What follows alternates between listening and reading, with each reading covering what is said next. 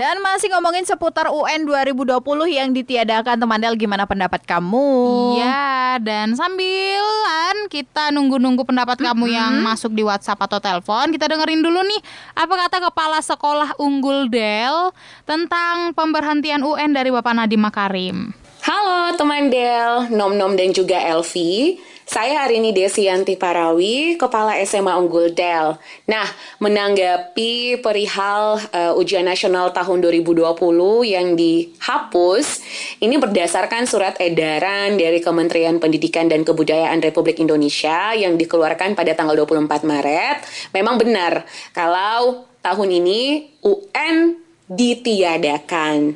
Nah sebenarnya nih Nom Nom dan juga Elvi uh, rencana dari Menteri Pendidikan Pak Nadiem Makarim untuk meniadakan UN itu sudah ada. Tetapi baru akan diimplementasikan pada tahun depan 2021. Nah, jadi tahun ini adalah pelaksanaan UN yang terakhir.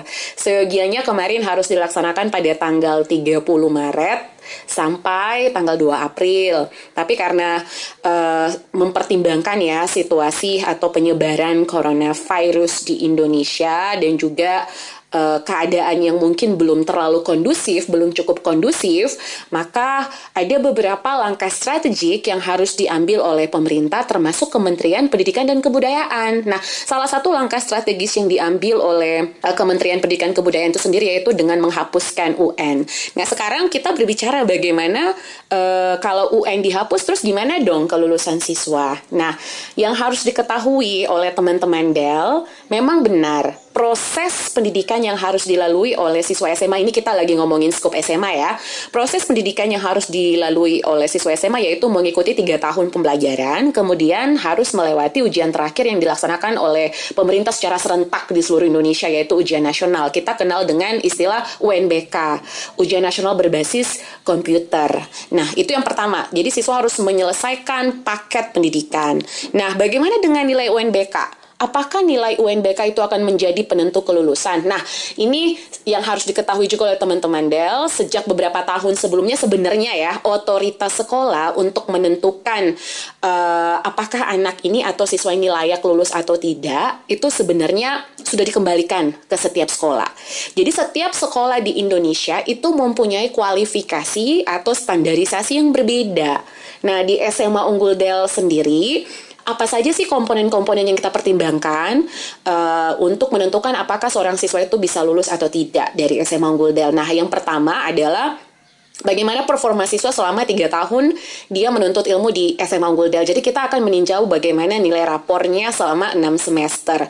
Kemudian kita akan kombinasikan dengan nilai ujian akhir sekolah. Nah, ujian sekolah ini kan uh, setiap sekolah itu punya standar standarisasi soal yang berbeda. Nah, oleh karena itu memang pemerintah tidak lagi ikut campur tangan dalam menentukan misalnya nih yang paling uh, paling mudah berapa persentasenya. Misalnya dari nilai rapor rapor presentasinya berapa dari ujian sekolah itu berapa itu betul-betul otoritas dari dewan guru atau sekolah tersebut. Nah, SMA Unggul Del sendiri kita sudah antisipasi lebih awal. Di awal bulan Maret SMA Unggul sudah selesai melakukan ujian sekolah.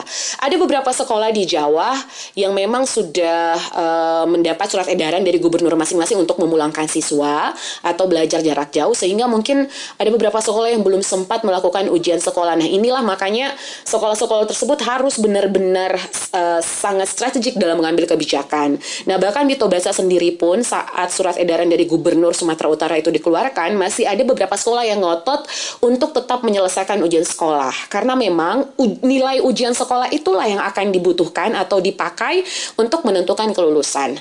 Nah, untungnya SMA Unggul Del sudah menuntaskan semua uh, proses komponen-komponen pendidikan tersebut. Jadi sebenarnya we don't have any problem.